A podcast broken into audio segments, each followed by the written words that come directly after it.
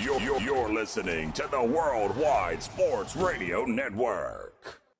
Didn't you coach Burt Reynolds? Yes, I did. Was he any good? He was a defensive back. I know. Was he any good? I said. 103.9 FM LI News Radio presents the Weekend Crunch with Errol Marks and Speedy Petey. Hello, Long Island, New York, and around the country. This is the Weekend Crunch. I'm your host, Errol Marks. My co-host, Speedy Petey. Remember, you can listen to our show every single Saturday from 7 p.m. to 9 p.m. New York Eastern Time only on 103.9, the LI News Radio Network. Brought to you by New York Sports Team Magazine and the Worldwide Sports Radio Network. I hope the Islander fans enjoyed the game, and I hope you enjoy the show. Speedy, what's up, man? Yeah, happy Super Bowl week, everybody. Happy Super Bowl Which means you potentially could get to enjoy Kadarius Toney embarrass himself again because he's actually listed as active this time after Oh being God. listed as inactive for the first two playoff games. So we'll see if he lines up off sides this time and does something No, funny. ladies and gentlemen, we did not go to Radio Row this year, but we're happy to be here. We had some great guests from Radio Row that actually joined our show on the Sports Loudmouth. So I just want to give a shout out to the NFL for not inviting us, but it doesn't really matter. We never applied. And if we did, we would have dropped the hammer on everybody there. But I'm just.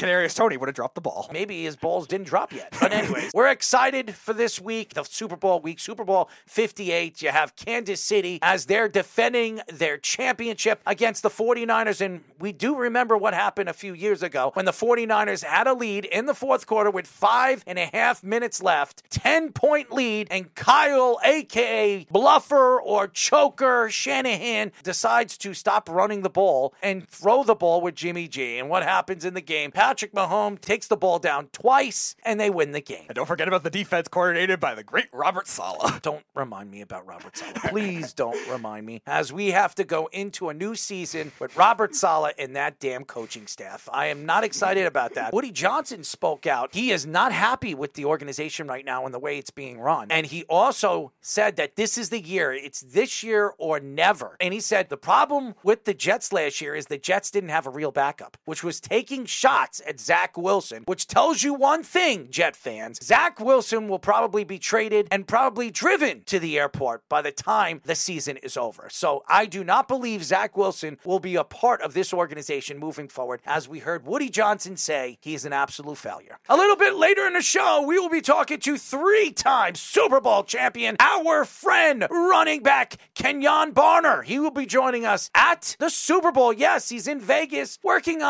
some inside work. Maybe he'll tell you guys when we get him on the show. We're going to get into recapping the Super Bowl Media Day comments. Roger Goodell speaks out about sports betting, Taylor Swift's impact to the NFL, and the NFL referees, which have been absolutely putrid. Reports say that the Giants will likely not franchise tag Saquon Barkley. Cowboys are interested in signing Saquon Barkley if he hits free agency. NBA news the New York Knickerbockers acquire Bojan Bogdanovic and Alec Burks from the Pistons. That was probably the biggest trade at the trade deadline and probably the one that made the most sense out of all the trades. NBA trade deadline recap, we'll go through all of them. Joel Embiid suffers a meniscus injury and will miss at least a month, as he has already said that he does not want surgery. He is going to fight this through the season and through the playoffs before he has meniscus surgery, which is not a smart move as far as I'm concerned if he's a franchise player. MLB news Corbin Burnes is traded to the Baltimore Orioles. What does this say to the New York Yankees from their offseason adding Juan Soto and Marcus Stroman? Was the Juan Soto move bigger than Corbin Burnes going to the Baltimore Orioles? That could be argued. Moneyline Mania with Chaz and Reno Johnny ready to give you some winners. So why don't we get into it? As there's been so many crazy things said at the Super Bowl Media Day. You had The Rock there, Josh Allen, Hamlin, everybody's been there, but us, ladies and gentlemen. Let's get into the Media Day and some Super Bowl conversation. Kyle Shanahan said that he knew in 2022 that Brock Purdy was the best quarterback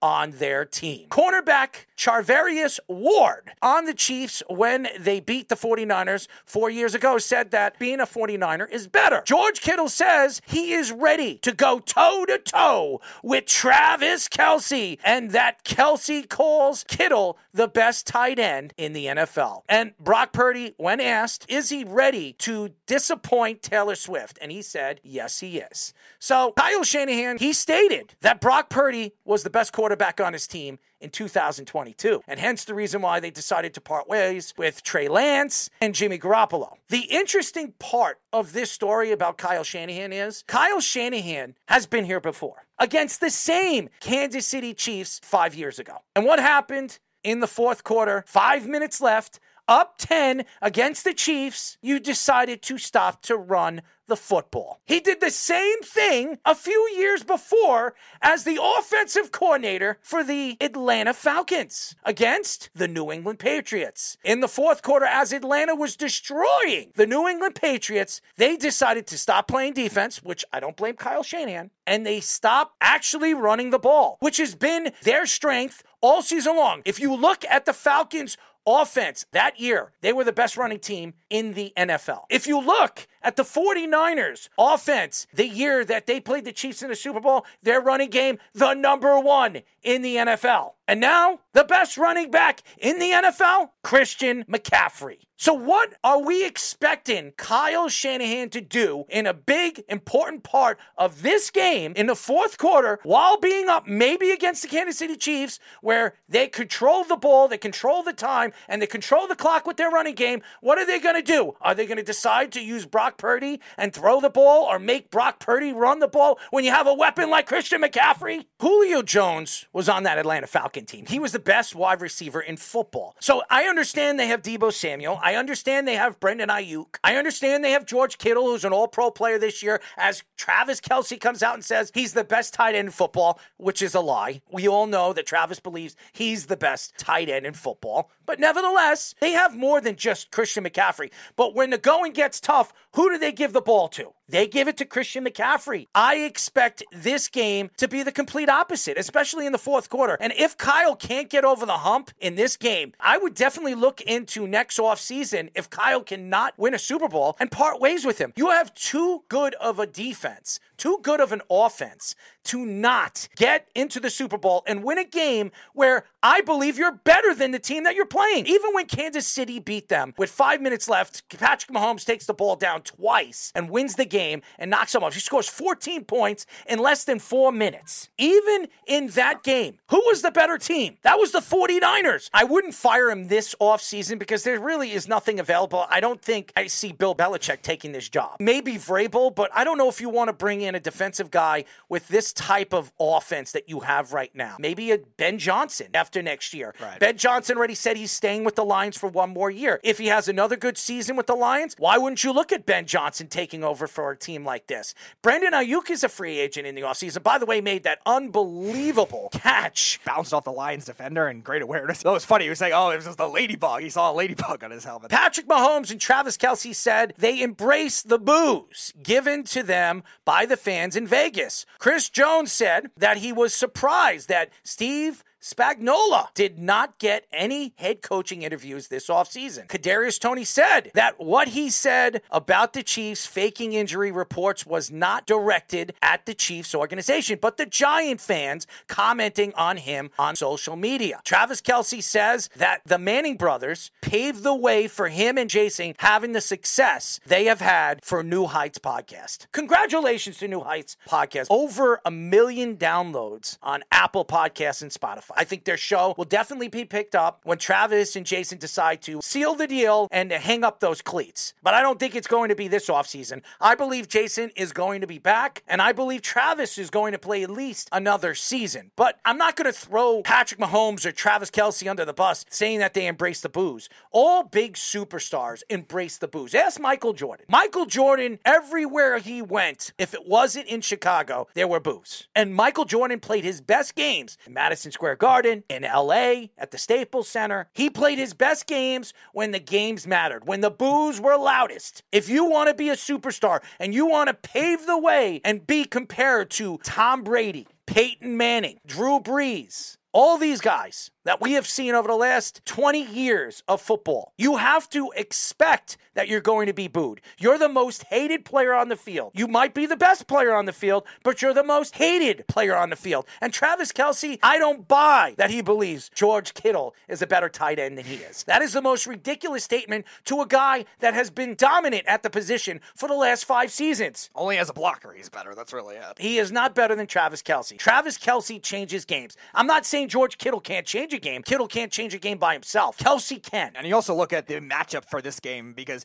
the 49ers definitely have a lot of the same assets of the Ravens being able to take out Travis Kelce, but will they have the better game plan for that kind of thing? Because you're going to get these boos, you're going to get all this criticism. And the Super Bowl is a mixed reaction crowd, too. There's going to be fans that aren't Chiefs or 49ers fans going to the Super Bowl. So they're used to that kind of thing. It'll be up to Steve Wilks and that 49ers defense to actually use their best players on them and not what the Ravens did, putting a lot of slot corners on Travis Kelce. Fred Warner is the best coverage linebacker in the NFL. He can run with wide receivers. He's one of the only linebackers we've seen ever that can run with wide receivers and man to man coverage. He could definitely make it with Travis Kelce. So we'll see if the 49ers are able to stick to the game plan. But you're right. Mahomes is not going to be faced by the booing at this point, especially he knows he's embracing all this criticism with all the Chiefs. Oh, they're not there anymore. They're thought of as the underdogs, and he's embracing that. Kadarius Toney really plugging the way all over Twitter or X. He is really throwing himself under the bus. He makes himself really look bad. I respect that Kadarius Toney is trying to stick up for himself and trying to protect his rights and his background of what he has said over the last couple of weeks on the injury situation and really what the Giant fans are doing to him. They did this to Eli Apple. The Giant fans have done this many, many times to ex New York Giants. They even did it to Odell Beckham for a little bit, but not as bad because Odell Beckham at one point was one of those favorites. Nobody loves Kadarius Toney. I don't want to hear he's a human joystick.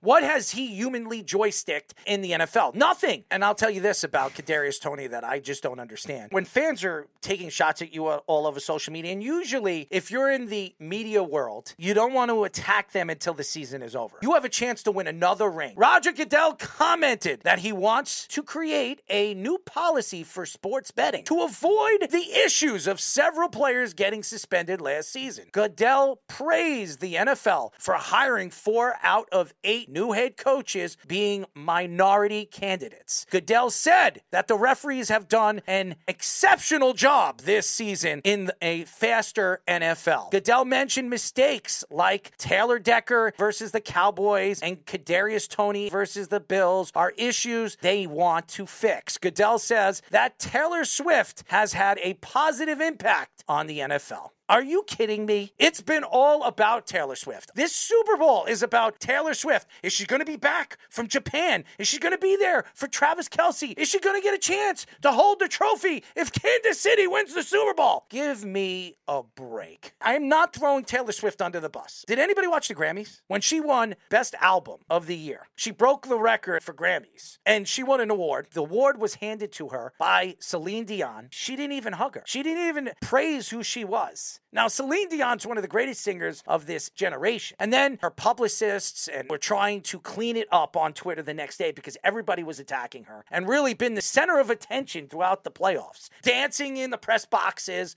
with Brittany Mahomes and Kelce's mother and everybody. Jason Kelce with his shirt off, drinking beers. He looked like a giant warthog in the press box. But nevertheless, I give Kansas City a lot of credit because even with all this attention, they're winning. That's something that says a lot about this team. That says a lot about Andy Reid, his coaching staff, and Patrick Mahomes has been sensational throughout the second half of the season. But I respect Roger Goodell in certain aspects of the NFL. I don't like how he treats ex players because everything that's gone on after their careers with the CT situation, knee problems, body problems, back problems, the players should be commended for all the time that they played in the NFL. I think that they should have benefits. They should have full benefits after they retire from the NFL. This is a multi billion dollar industry that made $17 billion last year. But there was something that he said at his press conference was very interesting. Anybody in the society, um, when they're in a public position, are going to be subject to criticism. And uh, I think um, the idea that uh, this was in a script and this is pre planned, uh, that's that's just it's nonsense. Uh, it's frankly not even worth talking about. We see two people are really happy together, having fun together. Uh, I think that's wonderful, uh, and I wish them well. I wish them well. Are you kidding me? The NFL absolutely is scripting this. They love that Taylor Swift is going to fly after a Japan concert on Saturday, 13 hours, to go see her man play for the Super Bowl. She might as well hang out with Roger Goodell. I don't understand the NFL. Roger Goodell is a fraud. I don't believe that he treats players, and I don't think he treats the fans the way he should. All he cares about is how much money he's putting in the owner's pockets. All he cares about is how much money he's putting in his own pockets. Nobody wants to see Roger Goodell speak about the NFL and how good the referees have been. They have been absolutely putrid. They have been horrible. They have been as bad as they've ever been. And throughout the playoffs, are you kidding me? The Buffalo Bills and Kansas City Chiefs game. The Packers 49ers was really The Packers too. and 49ers. Horrible referee calls throughout the playoffs and throughout the season. I believe the referees have cost teams making the playoffs. And he's coming out and he says, I think the referees have been great. I praise the referees. They should be at home eating donuts. I think you should hire ex players. I think Roger Goodell has not been good for the league. Maybe for money because it's the NFL. It's a draw. That's not rocket science. This man is making over 50 million a year. He's getting benefits for him and his family if he's there as a commissioner or he retires and he has his own personal jet. Are you kidding me? There are players right now that can't even walk and they have no benefits, but your family does, your son does, your daughter does. Where who are they? What the hell do they do for the NFL? Not playing it. You don't want to believe it's scripted? I believe somewhat of the NFL playoffs is scripted. I believe that the NFL loved the fact that Kansas City is going to the Super Bowl Oh, sure. with Taylor Swift, with Travis Kelce, and the superstars that are heading there. And, and Patrick Mahomes, the biggest crybaby in the NFL. We've interviewed a lot of players that say we're to a script at the start of the season to know what's going to happen, but there's definitely some referee bias that has been in a pattern in a larger sample over the years. And with the Packers and the Patriots, Aaron Rodgers whines, Tom Brady whines. Nobody cries more than Patrick Mahomes. That's fair. Nobody cried more than Tom Brady. I'm just sensing the pattern of referee bias that's still been going on. I think Seattle got it a lot. Look at all the bad calls that were in that game against the Vikings in the playoffs. The year before, the 49ers and Seahawks NFC Championship round before, the 49ers and the Panthers game. That was really horribly officiated because the league won. Those two teams. ESPN's Jordan Raanan reports that the Giants are not likely to franchise tag Saquon Barkley, and he expects Saquon to hit free agency. Joe Schoen says that he will still make an effort to sign him and only use the franchise tag as the last resort. March 5th is the official franchise tag deadline date. But Saquon thinks if the Giants were going to use it, it would have happened already. Former NFL receiver Harry Douglas says that the Texans would be a great landing spot for Saquon if he hits free agency. Other reports say that the Chargers and the Vikings are expected to pursue Saquon. The projected running back franchise tag is 11.35 million for this season, up by about a million from last season. So Saquon was offered a franchise tag of 10 million by the Giants this past season and incentives, which would have made him about 14 and a half million dollars. He did not hit his incentives this year because he missed a few games. Saquon still has a lot left in his tank. I think Buffalo should really look at him in the offseason. I like James Cook. He was fantastic this year. Saquon could change everything for the Buffalo Bills. If you look at the 49ers, since Christian McCaffrey, have they been the same offensive one dimensional team? No. And they had good running games, but they didn't have a star running back like Christian McCaffrey. Christian McCaffrey changes everything for the 49ers, and you're going to see that on Sunday because he can change a game at the five yard line. He can change the game at the 50 yard line. One big move, one deke, and he's going to put it in the end zone. Saquon has that ability. If there's anybody that has the talent of Christian McCaffrey right now in the league, all around talent, it is Saquon Barkley. He can change a team. And I think that Saquon has believed over the last two years the Giants were not going to re sign him. And Saquon deserves an extension. Now, Saquon's been dealing with injuries, and we believed that when he was drafted. And I did not believe the Giants should have drafted him as the number two pick. But he has been the Giants' best player for the last five seasons. And yes, they have Dexter Lawrence has had a great three years, and he's one of the best defensive linemen in the NFL. But he's not Saquon Barkley. He doesn't change a game in one play, one move. The Giants have not had a player since Odell Beckham. What is Odell Beckham doing right now? Tore his ACL. He's not been the same. Look what Barkley has done. He had tore his Achilles, which is worse than blowing out your knee. And he came back and he's still an exceptional player. 1,252 scrimmage yards last year is very impressive for playing only about 12 games. When you look at the position that the Giants are in, they need Saquon Barkley more than Saquon Barkley needs them. They don't have a quarterback right now because you don't know if Daniel Jones is going to stay healthy for a season because they don't have an offensive line that can protect him. Yep, and that's going to be an incentive for Saquon to say, I'm not going to stay here either. And Like- here's the crazy thing even with a bad offensive line, Saquon Barkley had all scrimmage purpose yards over 1,200. How many running backs? Besides probably the two New Yorkers, had bad offensive lines and still put up the numbers. Not many at all. That's the difference. When you have a guy that can change a game and you have the ability to change a game, you can't just let those guys go. I disagree with the Giants on this. Joe Schoen could lose his job at the end of next season. Yeah, he's already dug his grave really badly with how bad they've handled the relationship with Saquon Barkley because it seemed like even with his comments two years ago that they were leaning towards getting rid of him anyway. And then the Giants overperformed. They started hot. They started six and one, and they weren't going to trade him. I think if they didn't do as well as they did, they would have traded him then and then gotten whatever value they could have gotten at that time because the Giants, it doesn't seem like they're going to keep him at this point anymore because they've been just toying with him. And I know Saquon says he wants to be a Giant for life, but he wants to be a Giant for life on the money that he deserves. And now with the Colts paying Jonathan Taylor, that's going to alleviate the running back market more. And how the 49ers have played with Christian McCaffrey being a feature player maybe could change a lot of teams' minds. He's not going to the Chargers, by the way. I do not believe Jim Harbaugh is going to make a move and bring a guy like Saquon Barkley because he can draft one. Now, the Vikings could do that. If the Vikings that, could figure it out with Cousins and Jefferson, but they don't have the money. Cousins Yeah. Uh-huh. and Jefferson, you're going to have to pay Jefferson. He's going to want over 140, 150 million dollars. He's the best wide receiver in the league. We're seeing all these different wide receivers and Tyreek Hill and Davante Adams. They all get these big contracts. So why wouldn't you see a guy like Jefferson, Justin Jefferson, not getting 140 or 145 million dollars by the Vikings? So I don't think they're going to have the money to get him.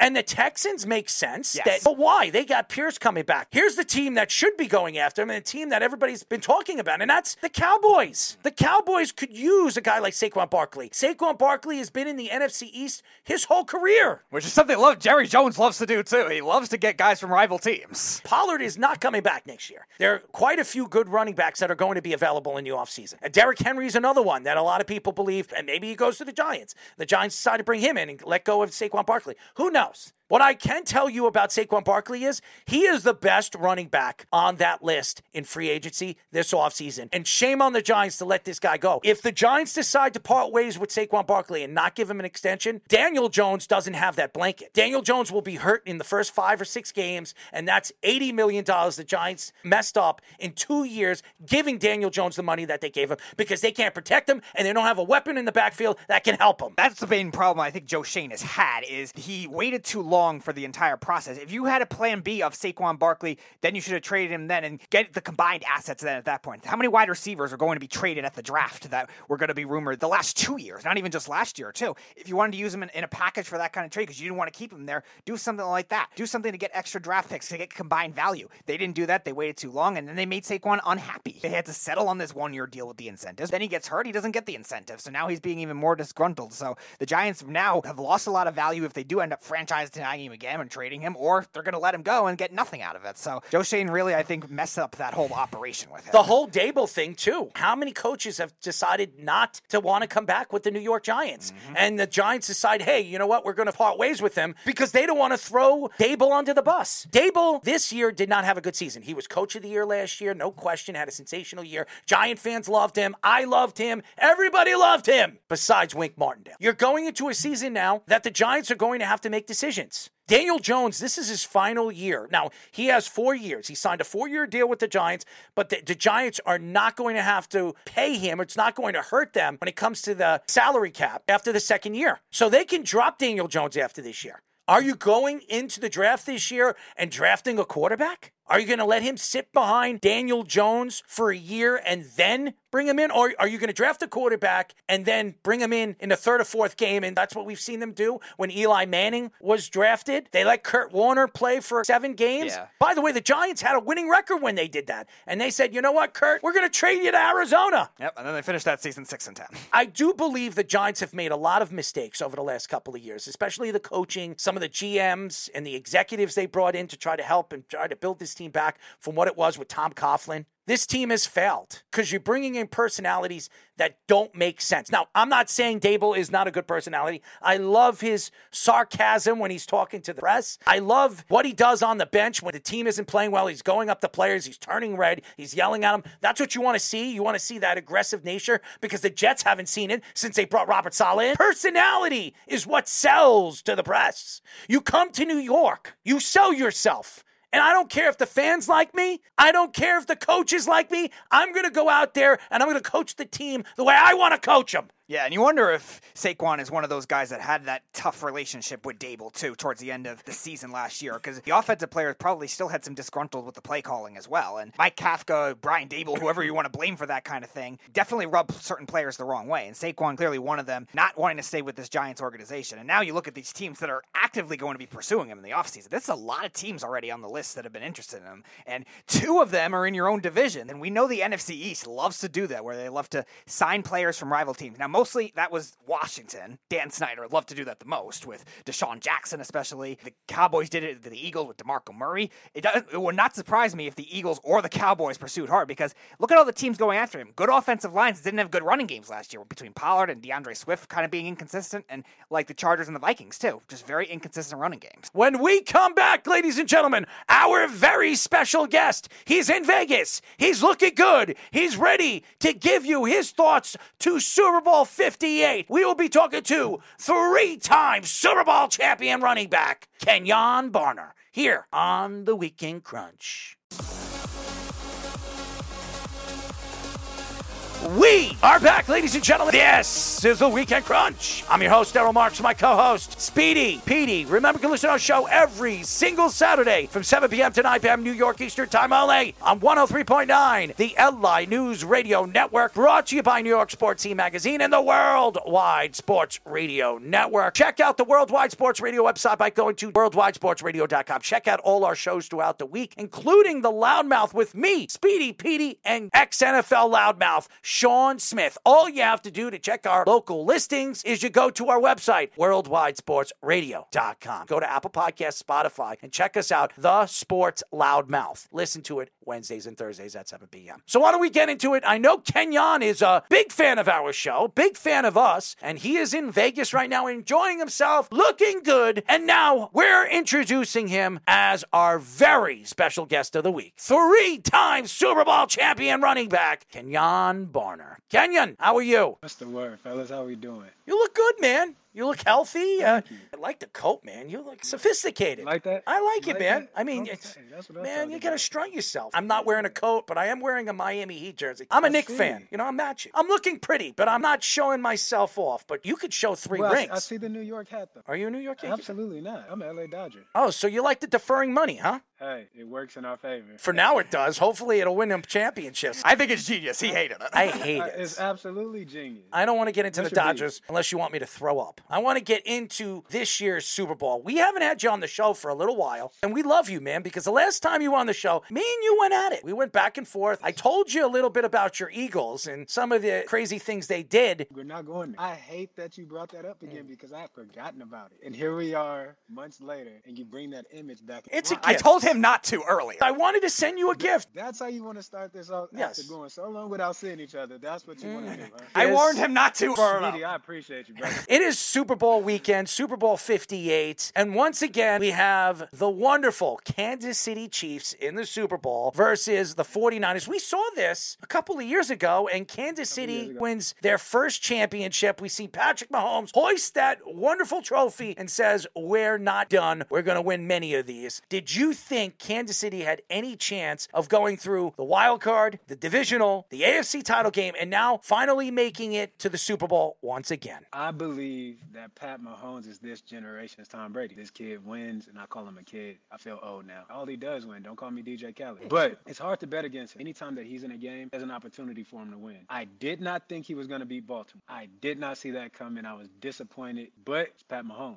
You look at this Chiefs team versus the identity of the Chiefs team, with the one you played against with the Buccaneers. Do you think it's a different identity trying to go with the defense now, or do you think it's still a lot of those same concepts with Patrick Mahomes and Travis Kelce and those guys? At the end of the day, it's Pat Mahomes and Travis Kelce. Where they have improved is defensively. They're a far better defensive team than they've been in the previous years. They got playmakers on the defensive side of the ball. You got Chris in the middle. So defensively, they're sound. Where they lack and what's been a topic all year is receiver. It's not the same receiving core. I don't think they're as explosive, nor do I think they're as dependable. They stepped up in the playoffs, no doubt about it. But I think that's where the drop off is. It's interesting when you look at the transition of what the league has turned into. You talk about superstar quarterbacks. Patrick Mahomes has changed the league. Tom Brady changed the league with Peyton Manning and Drew Brees in the time of dominance. When you look at the quarterback play going into this game, you have Brock Purdy, who was the last pick of the seventh round. Everybody was like, who the hell is this guy? He comes in last year year. He wins eight straight games, goes all the way through the playoffs to the NFC title game, and gets literally knocked out of the game. Tears his UCL, comes back in the beginning of the season, makes this run, goes into a losing spurt, three games in a row, and then completely takes off again. Do you believe Brock Purdy is for real? I do. Up until last week, I made a tweet a couple weeks ago. I said, I believe the Super Bowl champion is coming out of the AFC championship game between Baltimore and Kansas City. Reason being, I didn't believe that either Detroit nor San Fran had a quarterback that could put the team on their back and go down and win a game if it came down to it. All things equal, and you need somebody to go win a game. I believe that the AFC contenders had the quarterback that could go do that. Up until two weeks ago, now going on two weeks, Purdy showed me something in that game. I think he showed the world a lot of things. He can put the ball in his hands, he can take off running, he can make the hard throws, he can make the tight window throws. He did all of that. So up until they played in that championship game, I didn't believe that, but I do believe that Brock Purdy has what it takes to go down there and get the job done. So Christian McCaffrey had a big season, offensive player of the Absolutely. year. A lot of the rumors with the offseason has been don't pay the running backs. All these other guys were disgruntled. And you're seeing somebody like Christian McCaffrey having the impact on the 49ers the way he does. Do you think that'll change for these other guys to get paid, being how valuable somebody like McCaffrey has been? Notice who we're talking about here. We're talking about Christian McCaffrey. We're not talking about your typical NFL running back. I tell people about Christian during our time in Carolina. Christian McCaffrey is the only player I've ever seen take every single rep in training camp. It's unheard of. Nobody wants to do that. So I think Christian McCaffrey is in a league of his own. I think he's a different breed than any of the rest of the running backs. And for the running back market, it's going to be hard, especially the way the game is played nowadays. It's running back by committee. It's not one guy getting the bulk of the carries. It's two, three guys getting an opportunity to get in that game and make an impact. And so when you have that as an organization, it's hard to look at a running back and say, you know, I'm going to pay this guy. I understand from a business standpoint, but as a player, when you have a guy like Saquon Barkley that should get paid without hesitation, mm. I think he was done wrong. Bottom line, no questions asked about it. But when you have a guy like that, a guy like Christian McCaffrey, a guy like Saquon Barkley, there's very few players that can change a game by themselves. Saquon Barkley and Christian McCaffrey and a couple other guys are those guys. You deserve to pay them. But as far as the business side of it, it's going to be hard for running backs. I think for a little while now, they don't value us because they believe that they can use two and three guys and get the same result as one guy. We are talking to three time Super Bowl champion running back Kenjon Barner. Going into the Super Bowl, you have a tremendous amount of offensive weapons. Brandon Aiyuk, who's going to be a free agent going into this offseason. You have Deebo Samuel, George Kittle. Then you have Travis Kelce. We have a young kid in Rice, and even mm-hmm. Pacheco and McCaffrey. You see all these talented offensive players. Who do you think is going to stand out from all the rest? I'm never betting against my guy, Christian McCaffrey, C-Mac. In moments like this, this is where great players are made.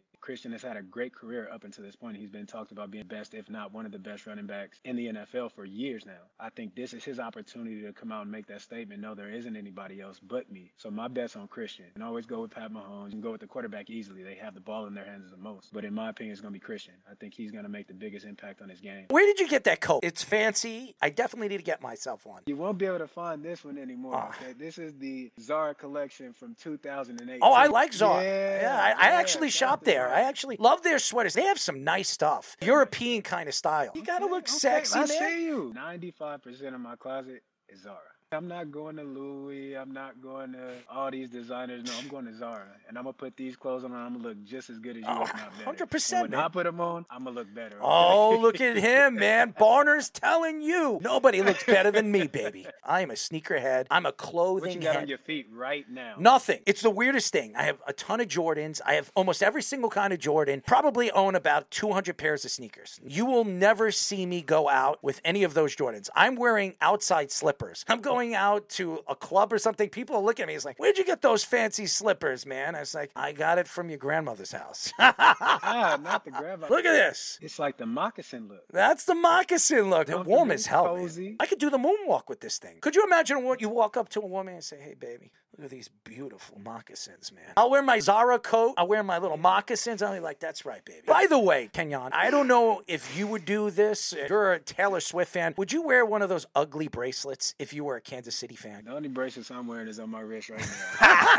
Why do I want a Taylor Swift bracelet on my hand? You're not a Swifty? Do I look like a Swifty? I know Roger Goodell's a Swifty. I know he is. Changing everything about NFL football right now. Mm. Bringing in that moolah. Boy, is she ever. 300 million. Bringing in that money. If she's bringing in their money, why aren't you bringing me money? I deserve half of that. How about just give me a percentage of it? Give me 2%. I'd be a two millionaire. I think you're a Swift. I think you're an undercover Swift. Someone has heard you. Not a chance in hell. Singing, we are never, ever, ever. You know the song. I don't even know the song. What the hell? Her 1989 album was great. Oh, he's a Swifty. I'm not a Swifty, but I'm a country music fan. But she's not a country music singer. She's a pop singer. She's, she started in country music. And she sucked at it too. Are you a Travis Kelce friend? I like his brother. Me and his brother played together. I, lo- Okay. I love Jason. But no, I love music. I disagree. You're not a fan, you're a What did- friend.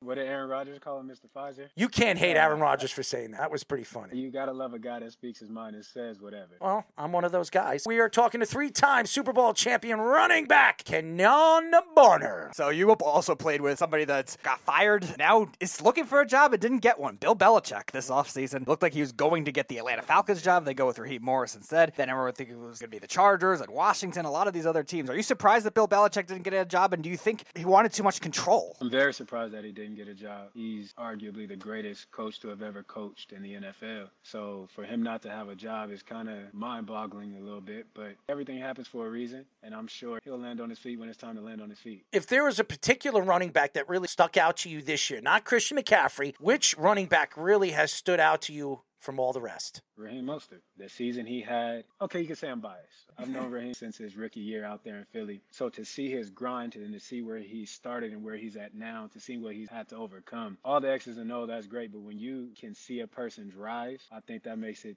far greater. And what he does on the field is phenomenal. You're not going to catch the guy. He's a strong runner. His contact balance is crazy. For me, it's Raheem Mostert. But Bijan is something to behold. That is a monster. I think his future is extremely bright. I think one day he has a chance of being one of the best backs in the league, if not the best. Well, he's been rescued now that they don't have Arthur Smith only giving him five carries a game. Crazy. How do you have that kind of talent in your locker room on your offense and you don't feed him? How about Kyle don't get it. Pitts? You have a top seven first round pick a couple of years ago. He had a rookie season over a thousand yards. Everybody was comparing him to Travis Kelce. Oh my God, I've never seen a guy this athletic. And then all of a sudden, he hasn't seen more than four passes a game. This guy with the athletic size and ability that he has. coaches puzzle me sometimes. I look at some guys that get in these coaches positions and they have the type of players that they have, but they don't utilize them. They don't put them in a position to succeed. And I don't know Arthur. I didn't play for him. But when you have a guy like Kyle Pitts, when you have a guy like Bijan, you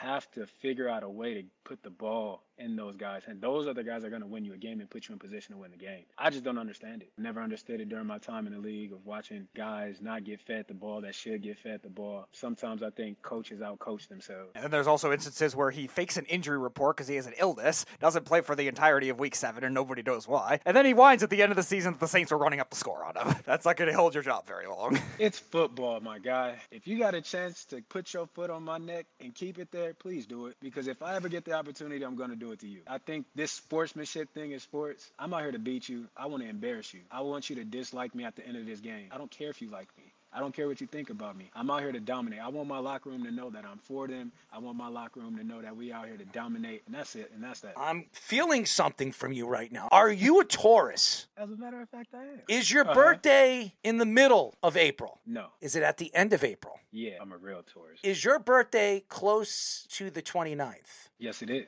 It's a day before the 29th. Ah, April 28th. Well, let me tell you, sir. my friend, my birthday is April 29th.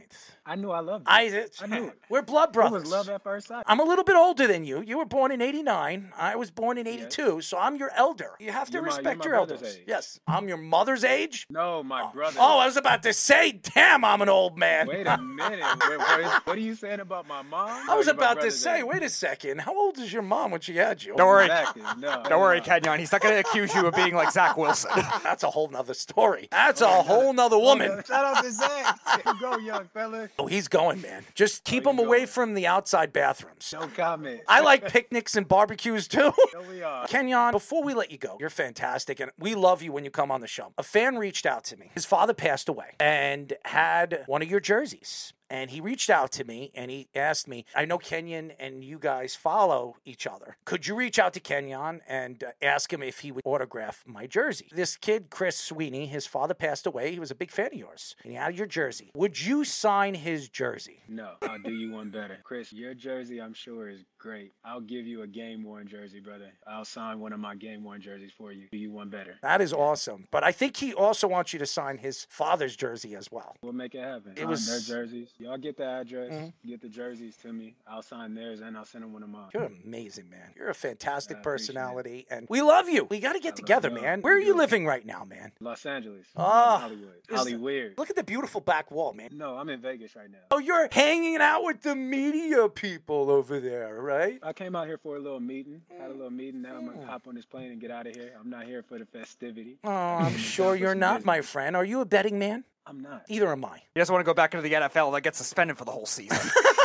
Leave my guy alone. Tell you- leave Calvin alone. I'm not blaming him. We protect Calvin Ridley. We're, we're blaming the uh, Okay. upper echelon of the NFL that loves to suspend all these guys. And I want to give a shout out to the NFL because I've been to Media World. I've been to Media Day and Media Week, and the NFL did me dirty, and that's why I'm not down there right now. I don't want to throw any curveballs because I don't know if Roger Goodell's going to jump right through the wall or something and try to chop my head off because he's a Swifty and he has some kind of love fest, and he says that the game isn't scripted, which he's starting to get under people's skin on all the crap that comes out of his mouth. But you're here, you're excited to be over there in Media World. Since you've been there, since you've gone there, what has stood out over there? Do you see all these stars? You see The Rock, you see Josh Allen, you see Hamlin. What has stood out to you? Who have you met at Media Day that's really stood out from all the rest? I'm gonna let you in on a little secret. Mm. I literally flew in today, got in at 2:30. Mm. I had a meeting at four, and I'm on a flight at 11:52. So I'm not here for the fest. I came in town for some business. What kind of business is this? Is it legal? I'm just kidding. Legal. I'm an upstanding. very legal. I'm to get you in trouble, man. I don't know what you're talking about. I know what I'm Matter talking fact, I about. want my lawyer. Could you imagine me be Look- somebody's lawyer? Oh my God, I get You would be myself into a lot of trouble. But you would be a bully of a lawyer. I can think so. You would be the lawyer that everybody wanted. I'm loving him even more. I feel it. Any gotta feel it. Taurus baby out there listening to the show right now, could you feel Kenjon Burner? Can you feel the power of the E marks? Speedy, do you feel it? They gotta feel it. I don't know. Kenjon, at the rate you're going, you might transform Errol into a Swifty. Oh, that will never happen. I will never uh. listen to 1989. By the way, I'm a DJ. I did a Sweet 16 the other day, and the girl came up to me. She's like, Did you get my list? And I'm looking at it, and I'm like, Yeah, I got your list. And she says, Well, what do you think? I said, I think I got it. Taylor Swift, Taylor Swift, Taylor Swift, Taylor Swift. This is So going to be Taylor an easy Swift party. play? I played every single one of her albums. In a four hour party, I don't think I'll ever listen to Taylor Swift again Ever again? ever again. Could you imagine listening to a different song and hearing the same voice over and over and over again? You have love songs, you have ballads. Come on, man. I'm done with the Swifties. All Taylor Swift songs are about breaking up, never getting back together. What do you think she's going to write about Travis Kelce? Travis, be careful. You might be on the list to get broke up with. Is he ever? Did you like her swag s- surf that she did at the Chiefs game? No, I didn't. It looks like a snake. It needed some Lori seasoning salt, some black pepper, some salt, some garlic salt, Oh, some yeah. onion powder. Oh, I'm loving it. it. needed some seasoning. I- I'm going to do you a favor. I actually have my own line of clothing. I am going to sign my line of clothing and I'm going to send it to you. And then you can sport it and show everybody what you're rocking with, baby. I like that. I'm going to send it to you. I'm going to sign it for you and you can wear it. I'll wear it and I'm gonna take a picture in it and post it. I'm loving you even more, man. Appreciate you, brother. I'm gonna wear it. I got a question for you before I go. Who do you have winning this game and why? I am going to take a low scoring game. I'm going to definitely go with the under. I, I like the 49ers, though. I think they have a good game plan on Kelce, a lot better than the Ravens would with the linebackers and middle of the field defense that they have. And I think, like you're saying, Christian McCaffrey will get his, and I think Deebo has a nice game as well. Give me the Niners, close, low scoring game. I think it's going to be a fun, explosive game. I think the over in this game, I think there's going to be a lot of scoring. I do believe the 49ers are going to have the lead going into the mid fourth quarter. I, I think it's going to be very, very close. It's going to be back and forth, and it's going to take five, six minutes of the game. Is Kyle Shanahan actually going to continue running the ball and putting it down the throats of the Kansas City Chiefs, or is he going to throw the ball? If he throws the ball with Brock Purdy, he's going to make a mistake. Kansas City is going to have a pick six or get the ball back to Patrick Mahomes with 49ers up by six or seven, and Patrick Mahomes is going to take it down and score and win the game. I don't think that's going to happen. I think finally Kyle Shanahan's going to open up his eyes. He's actually going to make the right calls at the end of the game, and he's going to beat the Kansas City Chiefs Andy Reid, and the Mahomes. And I believe Kansas City Chiefs and the 49ers are going to go neck and neck throughout the game. I'm going to give it to the 49ers 32 to 27. I also have the 49ers winning. And the reason why I have them winning is Kansas City throughout the playoffs have given up, I think, about 4.6 yards per carry. Mm-hmm. San Fran averages about 4.7. Kyle Shanahan does run the ball with Christian McCaffrey. I don't think that Kansas City can load the box. I don't think defensively they can load the box to be able to keep up with Deebo.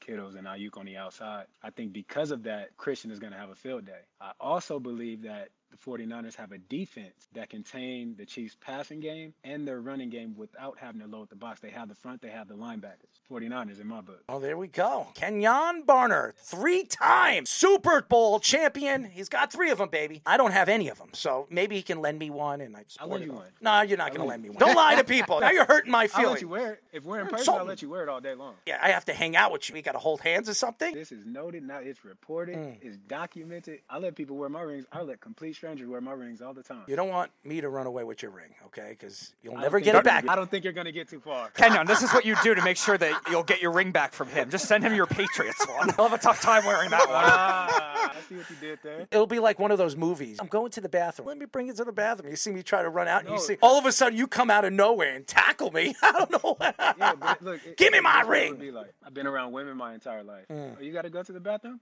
Me too. Let's go as a group. Let's go together. This is a boys and girls room. We're going to go Uh-huh. together. Nobody else could walk in. It's just me and you, baby. And make sure you keep the ring on top of the stall, not on your fingers. I do not want to wash that ring. Please keep it on top. I'll soak it. And what? Soak it in water and soap. In the sink? Don't take it in the stall and soak it. What kind of person do you think I am, man? I'm kidding. I'm the one that beats up bullies, sticking people's heads in swirlies. I stuck up for all the kids that were Yeah, abused, man. like Zach Randolph said, where I'm from, bullies get bullied. Z-Bo, I mean, look at that guy, man. He's built like an ox. But we really appreciate you as always, man. You're fantastic. And I know you're busy and you're making some money. You're not betting, you're building up some business and you're the brain of the function. But we got to talk off air. But you are fantastic. Absolutely. Keep up the good work. I am going to send you the sweatshirt. I will mm-hmm. get you connected with Chris. And we really Please. appreciate the time, man. You are fantastic. I loved you when you played. I know everybody says, well, I've heard of Kenjon, but how many years did he play? I said, how many Super Bowl rings did he win? I don't care how many years he played. I don't care who he was or what he was. He's got three Super Bowl rings. How many do you have? Next time they ask, tell them 10. There you go, 10. We love you, man, and keep up the good love y'all, work. and I love what you're doing. And now that your career is over, I think your new part of your career is going to begin. And I think you're a great personality. I think you're a good face for the NFL moving forward. And keep up the good work, man. I appreciate you, brother. Much love to you both. Appreciate you, Thank Speedy. you. Keep doing your thing, man. Thank, you, buddy. The great Kenjon Burner. Not Boner, the Burner. And I'm going to call him Kenjin. Kenjin the engine. Yep, he speeds ahead. That's what he was in his day. A great special teams guy, great running back, fast guy. Played for Oregon as well, and knows a little thing about winning Super Bowl. He won three of them in four years, and including the last team that took down the villain of the Kansas City Chiefs. Now, He needs to give me one of his rings. I asked him if I could wear one, and he says everybody wears one. And I tried to tell him that what happens if I run away from him? He says there's no way in hell you're running away from me. So it doesn't look like I'm going to be able to steal any of his rings. When we come back, ladies and gentlemen, some NBA conversation as the New York Knicks acquire Bogdanovic. Yes, one of the best three point shooters in the league, percentage wise, and Alec Burks. Yes, he is back in a New York Knick uniform. When we come back, we'll get into the NBA trade deadline here on the Weekend Crunch.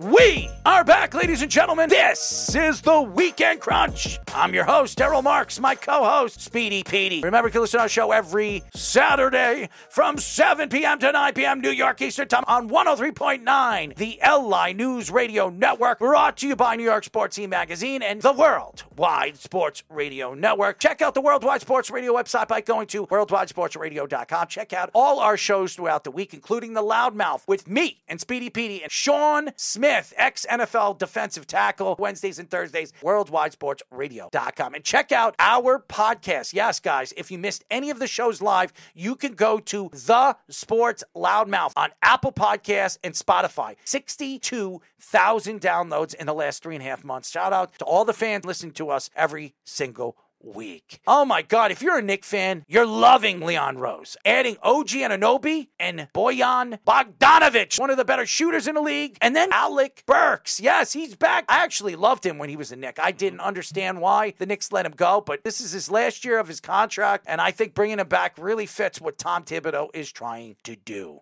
Woj reports that the Knicks have acquired Bogdanovic and Burks from the Pistons in exchange for two second round picks and four players, including Evan Fournier and Quentin Grimes. Bogdanovic is averaging 20.2 points per game, shooting 41.7% at the three point line, 78% at the free throw line. Burks is averaging 12.6 points per game, shooting 39.4% at the three point line and 90% at the free throw line. Burks will be a free agent after the season. Bogdanovic has one more year left on his deal, but not a lot of guaranteed money left. The Knicks are currently dealing with injuries to Mitchell Robinson, Julius Randle, and OG Anunoby. I think this was the best move at the trade deadline. Bogdanovic is one of the better shooters in the league, one of the better three point shooters in the league. He's a spot up shooter. That's something that the Knicks have not had in a very long time. Steve Novak was the last New York Knick that could do that. And adding a shooter like this, it definitely benefits the New York Knicks. But the only thing that I look at this trade that really stands out is the Knicks are trying to add two way players. Now, Bogdanovic has been a better two way player over the last couple of years, especially with Detroit, but he's more of a shooter. But adding Alec Burks, he's been here before, he's a good defender defender, he's a good rebounder, and he can shoot. So you're adding a guy that's accustomed to New York and also a guy in Bogdanovic that has never played in a big city. This is his first opportunity to really show what he can do on the big stage in Madison Square Garden. And the New York Knicks and Leon Rose adding OG Anunoby earlier before the trade deadline was a huge pickup. And now losing him for three weeks, he's going to have surgery. Bone spurs are definitely something you have to be careful, especially a guy that is as important right now to the New York Knicks Knicks as any player, including a guy like Jalen Brunson. So now you add depth, and the Knicks have one of the best benches now in the league, adding Burks, adding Bogdanovic. I think the Knicks have put themselves in a very good position. Now, they need to add another backup point guard. I thought that adding Murray would absolutely open up an opportunity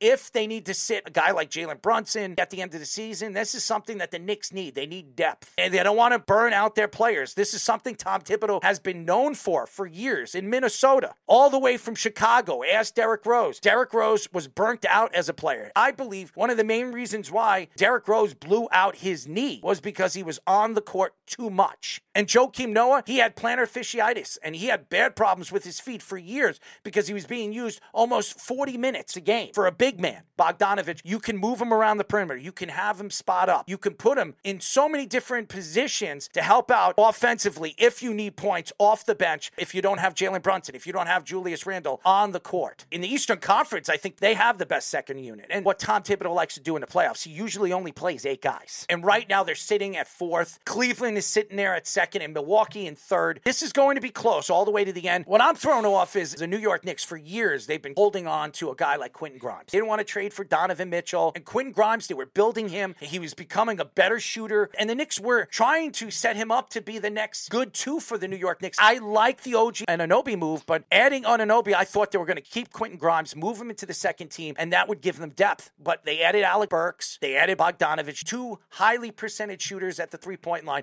And this is something that the Knicks are going to need in the playoffs. Spread out that offense and give guys like Jalen Brunson a lane to run in and, and put the ball in the net. I think this is going to be fun, and we'll see if they can stay healthy. They have guys right now in Randle, dislocated shoulder. The last time Randle got hurt, and he was out a significant amount of time, I think he was out for two weeks. It was at the end of the season Right, last year. right. And what happened in the playoffs? The guy couldn't hit a shot. You hope that Randle can evolve and be much more of a team player. He's done that in the regular season so far, but will it evolve into the playoffs or will those other things set in is going to be another question because you look at their offensive output in the playoffs, it was really all Jalen Brunson and nobody else. And now you had another guy who has size in Bogdanovic, but they haven't had a spot up shooter like this. Like I said, Steve Novak. He was the last spot up shooter the Knicks have had. Bogdanovic is a much better shooter than Steve Novak because he could do more than just shoot. He can go to the paint and he can go to the free throw line and he's one of the better free throw shooters in the NBA. And versatile too, where if the Knicks want to do a smaller lineup because of these injuries, they could use him as a four and still have a good like offensive potency overall. Obviously not anymore with Grimes, but they still got Hart. They still have enough wing guys with Anunoby that they could still make that work even in a smaller lineup to supplant the injury they right have right now to Robinson. And even in the playoffs, they need to come back and they need three point shooting. I think the Evan Fournier move was fantastic for the New York Knicks too, because they moved a contract which gives them more money in the offseason to spend. And if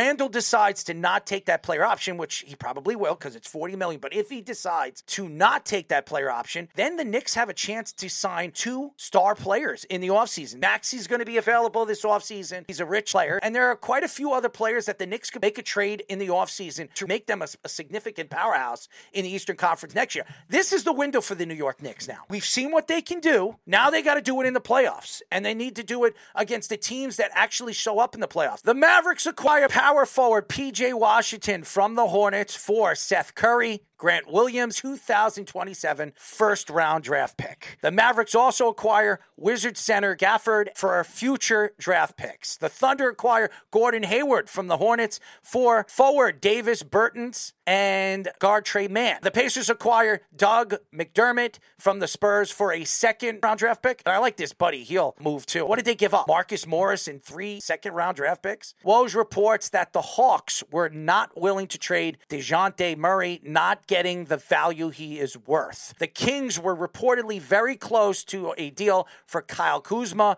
but couldn't get the deal done. Kyle Kuzma still could be available if they decide to buy him out. I think Kyle Kuzma was the big name on that list of players that were going to be available. Bogdanovic was another one. I knew the Knicks were interested in PJ Washington. I was surprised that the Mavs made two significant moves. It's going to make them better. PJ Washington, who's averaging about 13.6 points per game, 5.3 rebounds per game, 2.2 assists per game, and now also Daniel Gafford, who's been fantastic too this year. So they've added two good players to this lineup who right now cannot stay healthy. Their best player, Luka Doncic, he has not been 100% healthy. He's having a sensational year, and the MVP of the league right now is Luka Doncic. I think he's been the best player in the league. All around, Dallas is not a good team. Kyrie Irving can't stay on the court, and when he is on the court, he doesn't shut up. How many games has Kyrie Irving played all season long? I look at right now the position that Dallas is in, I would have never thought they were going to be in position the way they are going into the playoffs and, and, being one of the better teams in the Western Conference. It's all about what you could do in the playoffs. I don't care what you could do in the regular season. We're going to go rate NBA trade deadline deals. I'll do the Dallas Mavericks deals first. The uh, the two that they made for Daniel Gafford and also for PJ Washington, which I think they definitely needed size. They have enough scoring prowess between the,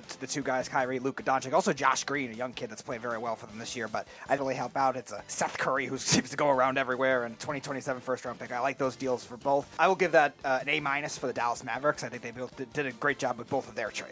I like what the Milwaukee Bucks did. I love Patrick Beverley. He's one of the best defensive perimeter defenders in the NBA at his position at the point guard position. He can defend multiple positions, so I like that from Milwaukee. They need to build the bench. They lost uh, in Jrue Holiday a huge defensive piece, and now you add a guy like Patrick Beverley. He gives you that distinct defense prowess at the point guard position. I like that. I like the move. They needed to add that secondary piece to help out Damian Lillard coming off the bench, and he could defend multiple guard positions. So I'm going to give it a B minus. All right, I'll go to that Celtics trade that happened a couple days ago with Xavier Tillman, too. I think this is actually a very underrated one for the Celtics. Tillman is always a good defensive player in Memphis. Didn't really get as much shine because of Jaren Jackson and how good he is defensively, but he's always been one of the best forwards off the bench in these little run that the Grizzlies have had at being one of the best teams. And I think with Kristaps Porzingis now hurt too for the Celtics, it's going to help them be able to get some defense inside while he's hurt, and even for the playoffs in rotation. So I like this move a lot for the Celtics. I'm going to give it a B plus. I like the move by the Rockets, adding Steven Adams. Steven Adams, is a good center in the league for many, many years. He's been a distinct center, known to be a bad boy on the court. They needed to add a gritty style of game, adding Steven Adams, a guy that's been injury prone for the last couple of years, but a guy that can dominate in the paint and cause a lot of havoc. So I like that move. And the Grizzlies adding Victor Oladipo. He's a veteran player. If he stays there next year with a young player, young dominant player like John Morant, maybe it'll help the kid develop. And three second round draft picks, which could turn into a first because you can move up with three three second round draft picks into the first round, a late first round, and grab a player of your liking. So I like the move more for the Rockets. I give the Rockets on this deal a B plus. I really like this because the Rockets right now can make the playoffs, and Steven Adams, who's been in the playoffs, played for OKC, played for playoff teams, and was a dominant force for those teams. So I'll give the Rockets a B plus. I'll give the Grizzlies a C plus because I do believe that those three second round draft picks could turn into a first round draft pick in the future. I'm to go back to the Buddy Hield deal as well. The Sixers got really good value for this. They only had to trade Korkmaz, who was really a bench piece that emerged in his first season, but has not been great since then. And Marcus Morris, he's just bumping around all different teams. He's getting older now, too, and three second round picks.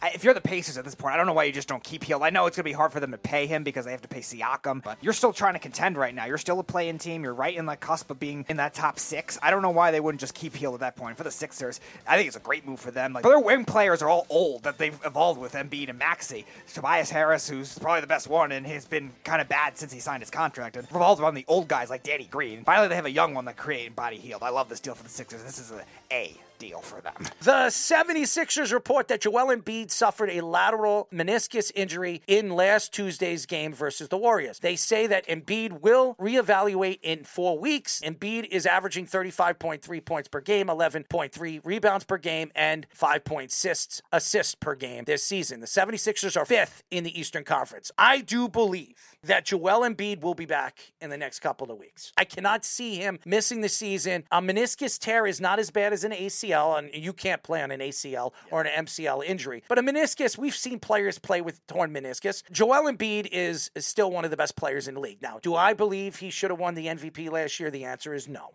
I thought Joker was the best player in the league. This year, it could be Luka Doncic. He's having a really, really good season. He's putting up the numbers. He had a 73 point game, but Joel Embiid missing four weeks of basketball, it does hurt his chances of winning back to back MVPs, which he just absolutely adores. He should be worried about being the only big man in history that's won an MVP that's never taken his team to an Eastern Conference Finals or a Western Conference Finals. So it tells you that he does not win the big game. But they're not winning right now without Embiid this year. Maxey's having a sensational year. I believe an MVP candidate. He's done everything that Nurse has asked him to do. This defense has played well even without Embiid. The problem is they don't have enough size. Without Joel Embiid, it affects them against the bigger teams and the more athletic teams. And we've seen that over the last week, week and a half since Embiid has been out. They're falling. They're going to fall. I do not believe they're going to be a playing team. I think they're going to be between a six and a five seed. The Knicks are a better team now. Even when Embiid comes back, is he going to be as good as he is with a healthy knee? The answer is no. He's going to wear a knee brace. He's going to play a certain amount of minutes. He's not going to play 40 something minutes with a torn meniscus. This is your franchise player. Embiid is going to be a 30 minute player. They need offense. Right, uh, especially a lot of their depth veterans that they brought in in the James Harden trade too. A lot of those guys are more defensive specialists. I think Buddy Hield is a perfect fit for them. But Embiid, they really need the size from him, and we've seen in the playoffs too. Embiid be very streaky, so Nurse has to make sure that they manage the minutes very well with him. The standings, they're right there. They're right there with the Knicks, the Cleveland Cavaliers, the Milwaukee Bucks. How long are they going to be able to hold up without Joel Embiid? Joel Embiid has been everything to this team and this organization since his knee surgery, and they got rid of Ben Simmons, they got rid of Doc Rivers, and this team has actually played very well under Nurse. And he didn't want to play under Nick Nurse. As a matter of fact, there were stories coming out when they brought Nick Nurse in that he wanted to be traded that offseason. But he has done wonders for this team. This team is playing better team defense.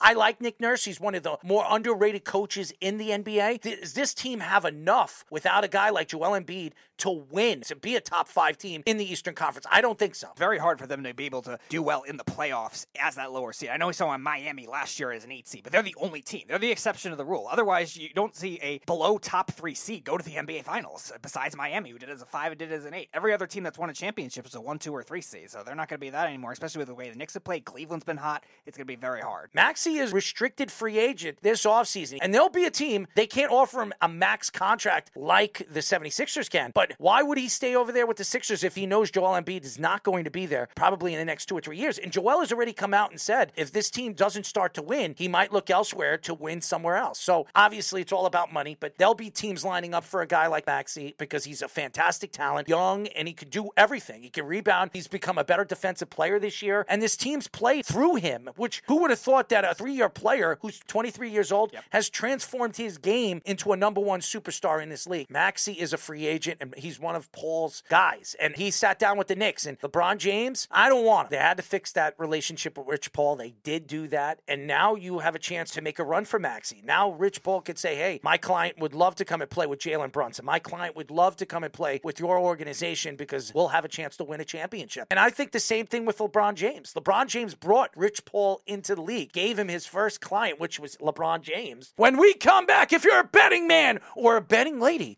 you should be listening to this segment every single week as we have Chaz. Yes, ladies and gentlemen, he is back. And Reno Johnny here on the Weekend Crunch.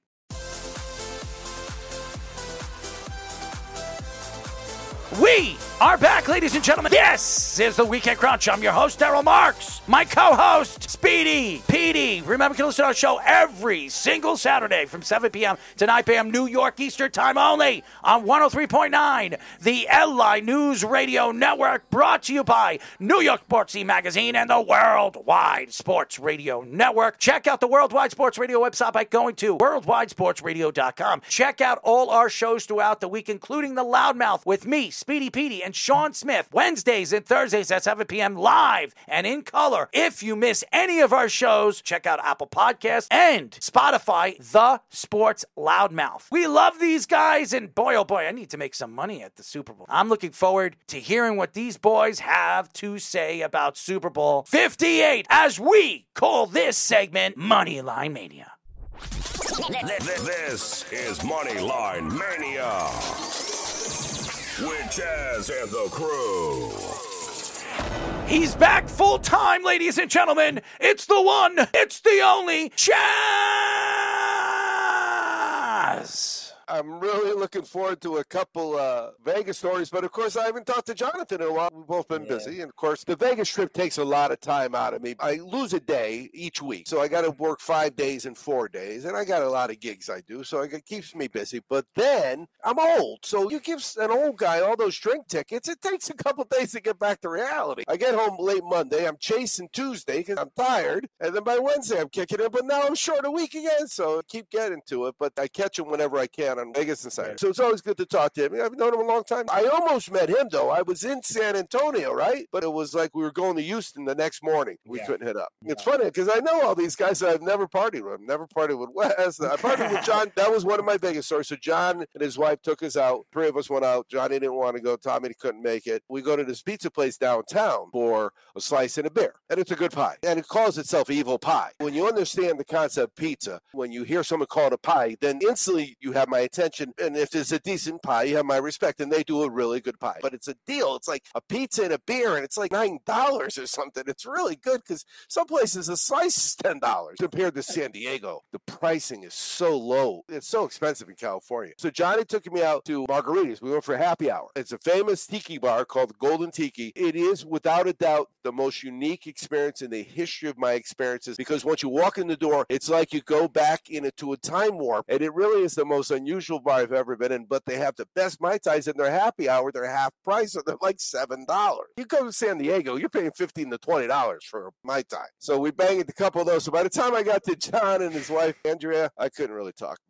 I wasn't totally drunk. I was just beat up. And some days you just lose. The way you get free rooms is the money you play through. I lost every race. There was no playthrough. I gave you all my money I have. So I get drink tickets to show for it. So I go with John. I come back my third hand at a three card poker table. But I'm getting dropped off by John and his wife at the front door of the Strat. Seven, eight, nine of spades. I got a straight flush. I took that five hundred dollars. I went over to the crap table and put down two hundred. And there's nobody at the crap table but me. First of all, I started by calling acey-deucey. I always do it. I've done it on ten of these scripts. I've done it four times. The very first roll ever, I call it and I throw ten or fifteen dollars on it. And this time it was ten, and I nailed it. So it was like, what a way to start. So you know how you have to rack when you play craps, right? Two hundred dollars is not a lot. So I had a little, maybe I don't know, three inches. And by the end, I had like twelve to fourteen inches of chips. I ended up turning two into six. X. There's nobody there to believe me. Vicky said you should have took a picture. I said, nah, I'm good. I know it happened. But every horse race dollar I got back in 30 minutes.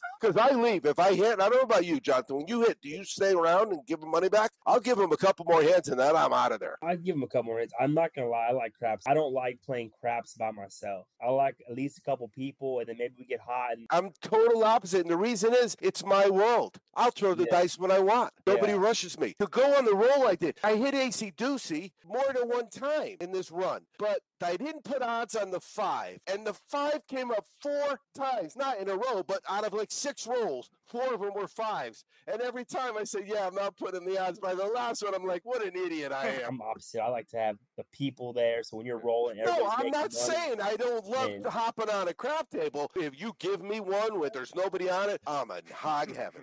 See, but I don't roll either. Though. Yeah, you're playing. Uh, I call one two, and it comes up. 40% of the time. In college, it's acey-deucey. If you hit get acey-deucey playing backgammon, you get to roll a one and a two. You get doubles of your choice, and you get to hit the ball. Acey-deucey was a pretty important part of my college education. What does it pay me? Like 15 to 1? 10 or 15 to 1, yeah. It really is cool because the prop bets that I do on the conference championship games slide right into the Super Bowl. So, what kind of budget? How much do you bet on props versus betting on the game? I bet on the game more. I kind of throw in a little bit of props for Super Bowl, but I really bet on the game. I'm not a great prop better. I can call games, and because Super Bowl, I'll definitely throw in some props, but I do spreads and totals. And, It's so out- cool though that he knows that and he does that. Squares, I'll just give you the money. I don't want my square. I don't want to know any numbers. Take the money because I never win ever. I stopped doing it. It was the same thing with contest. I joined the contest like in Vegas. I did the pro contest with the proxies, Yeah, right? yeah. So I did it for the college. I did it for pro. Either way, if you had bet the opposite of what I put in, you would have won. So I've learned to not do contests because I'm just spitting the money away. You got to know what you like to do and what you're going to win at. It's a lot of fun. So I was on with Billy Elvis from 93.1 The Fan in Lima. We did a crossover. When we were on the air here in San Diego, he was on the air in Ohio. We're both in the air at the same time live, and each show was the same. But I was talking about, did you see some of the props that involved the Kelces? There was one, Chiefs win and Kelce proposes. Chiefs win and Taylor announced she's pregnant. Chiefs win and both Kelces retire. There was also some actually named after Taylor Swift songs, one of which was named Karma, where Travis Kelce didn't have a catch. I saw that. They did have little nicknames for the props. But I remember when we used to talk to the guys in Vegas, they'd go into the hole for two, three days to come up with four or 500 props. You know, now they got them in cross props and political props, and it's crazy. I like the longest TD. I like the defensive player. I got the longest TD in one of the conference games. There were no TDs by special teams or defense in either of the conference games. But I hit every single touchdown that I bet for the 49ers, and I had Kelce, you know, to start the game with the first player to score. It was a good weekend, but I was on Baltimore because I told you, Vicky, for the last five weeks, Vicky has worn either her Tucker jersey or her Ray Lewis jersey or her somebody else jersey. She's got three jerseys. She's got her Baltimore cup. She's got her Baltimore hat. She's going to work on Friday stressed. So I sucked right into it. I put all my money on Baltimore and I regret I, I kind of bought into the hype. I was on Baltimore actually. I never fade Patty Mahomes in the playoffs. First road game for him ever in his career in the playoffs. The atmosphere is going to be electric. I've been to Baltimore Raven playoff games. Home games. I've been to Oriole home. Fans get electric. I thought it was going to be massive. It's just Patrick Mahomes. They started stinky and they stayed stinky. The interception is an interception, but the drop in the ball on the one yard line and you end up I mean, losing by seven points, that's tough. He was on the centimeter line. That touchdown was big for me because you get a touchdown. Now you're down three. Stop. In my opinion, I go to overtime. You can still win by six. But Yeah. if you get the ball back down three with two minutes, like you're gonna try and score that touchdown. I had a money line, but I'm kicking myself because of the fact that Mahomes in the playoffs. The only reason that we never saw what he could do on the road before is because he didn't have to. But This year he had to, and he showed us what he could do on the road again. Let's do this. You got two hundred dollars to Mark. You're my guy. How should I bet that two hundred dollars? I used to have the first player to score, but every week, every game has the first player to score now. It wasn't Yeah. like that. The Super Bowl was the only game of the year where you could find a prop like that. Props used to be just for the Super Bowl, and they used to have like 30 props. Yeah, yeah. They have over 500 now. For real exotic props, like the Taylor Swift props, you definitely gotta go out, go offshore for that. They won't have that in Vegas. But I'm a game better. I, don't really bet a whole lot of props. I'm on the Chiefs heavy. I think the Chiefs are the better team. I think they're the better coach team. They have a better quarterback. I just look at the Niners, and while they had a great season, not really impressive given the last seven or eight weeks. Last seven or eight weeks, they've kind of muddied the waters and just kind of did what had to be done, won some games, but they probably should have lost to the Packers. They played a terrible football game against the Packers, a, a team that I don't think is very good. I get they beat the Cowboys. Packers are not a very good football team. They kind of came on strong at the end, and then they come in against the Lions. Probably lose that game if the Lions don't do Lions things, right? They just kind of gave that game back to, to, to, the Niners. I look at the Chiefs really dominated their games in the playoffs. They, they took care of business against the Dolphins, really wasn't close in that game. Wire to wire, not a sweat winner against Baltimore. They've been the more complete team. They've been there. This is now Patrick Mahomes' fourth Super Bowl game, two and one. When your only loss in a Super Bowl is to Tom Brady, it's almost yeah, acceptable. He's been a starter for six years. He's been of six in AFC Championship games, fourth Super Bowl. It's just tough to bet against that guy. And I got plus 124. Took this play right when it came out as soon as the announcement came out who the matchup was going to be. And when the line got hung, I went ahead and put in my play for plus 124. So that's, I'm really on them. A little bit nervous because a lot of people are on the Chiefs. The bigger betters are all coming on the Niners. Um, but the guy that I respect the most is Billy Walters. I think he's the best in the game. Is the pave way to us, and it came out that he's actually going to be on the Chiefs. It, seems so. I think I'm on the right side. I got the best bang for my buck you're going to get because I got plus 124. You're not going to get that now. It's down to 110. Maybe do a spread and a sprinkle on the money line. Maybe comes down to a last minute field goal and they lose by one or two. I think the Chiefs are just a better team. I think the emergence of Rashee Rice has been big help to Travis I think there's just going to be a lot of motivation. This is a team that is not used to being the underdog and they're relishing that role. They really are sitting there like we're the underdogs, like you're gonna disrespect us, and it's wild because there's this narrative that nobody respects the Chiefs as an underdog, right? Like they were underdogs last year in the Super Bowl, won that game. Uh, I think Patrick Mahomes is 110 and 1 ATS as an underdog. So no problem here. Give me the Chiefs money line. I'm not going to take the spread. My biggest bet's going to be on the money line. And as of right now, that's not that's my only play on the Super Bowl. Chiefs on the money line. Probably going to add a total in, but I think it's really hard to bet against Patrick Mahomes getting that price. If you look at what he's done, it's just amazing. They put his picture up next to Peyton Manning, and they had Peyton Manning's stats, and they had his stats. Peyton Manning played 19 years. The kid did it in six playoff stuff. The GOAT conversation is real because you look at Tom Brady, that took a 20 year career. You could tell he wants Brady's crap. He'll the give the money. He's going to do exactly what Brady did. He don't need any more money. He'll give the money back. Generational wealth in his family. He's going to start giving money back. You're going to keep player. Kelce will retire. He'll get somebody else out of Iowa. They're going to keep it rolling. Andy Reid is going to be the key to it all, though. He's going to need between four and eight years to catch up to Brady. I hate betting on the Chiefs now. They've gone from Cinderella to villain quickly. It's just what sports are about, right? Like Tom Brady, that first Super Bowl, everybody wanted Brady to they were a big fan of Brady and winning, and like people were tired of the greatest show on turf, right? But it took three Super Bowls, and then people started hating the Patriots. They started kind of they're villains. Yeah, yeah. They're on the fast track. I would imagine when you're good, you feed on that oh, negativity. Oh, absolutely. When you're the underdog too, like you definitely like that feeds you. A lot of Niner fans, both Vegas and San Francisco, not that far apart. I had some playoff data, the 49ers. In their last eight playoff games on the road, uh, which is a Super Bowl is a road game for the data purposes because it's not at their house. Eight straight unders. I think unders definitely the play. I think this is one of those years. The Chiefs' strength is not their offense; it's their defense. How many times you won the AFC Conference Championship, but your bet lost because you had the team total over? They won the game with the team total under. That just doesn't happen. The Chiefs have been doing that last nine games. Their second half unders have been almost in at 90 Well, they're not giving up points. The Chiefs in the second half of the season had the least fourth quarter points. They're not scoring either. They're just not allowing it. In all those games, I start week 15, 15, 16, 17, 18, and the playoff games, they had only scored 10 touchdowns. San Francisco in five games, because they didn't play a wild card, had scored 15 offensive touchdowns. I look at the Lions defense not the strength. The Lions were good because their offense. They had two home games.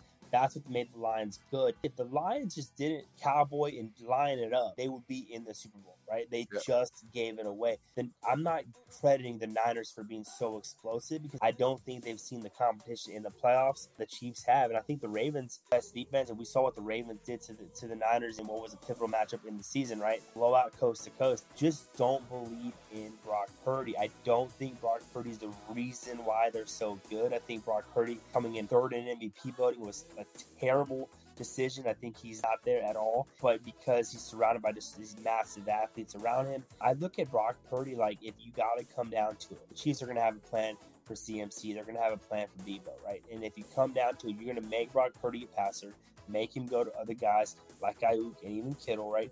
Make him a thrower. And I think you're going to see a different quarterback. I just am not a believer in Brock Purdy. Um, and I think the Chiefs' defense is going to give him a lot of fits, much like the Packers' defense did to him and the Lions' defense in the first half. I think this is going to be a team that's come back back to back weeks off a game that they lost to the Rams, team that's slugged to the finish line. And I think that they're going to be in trouble when they face off against a team that I think now is the, definitely the best team in the league. One thing I will say with the Niners, as a Cowboy fan, Cowboy fans get a lot of crap from Niner fans.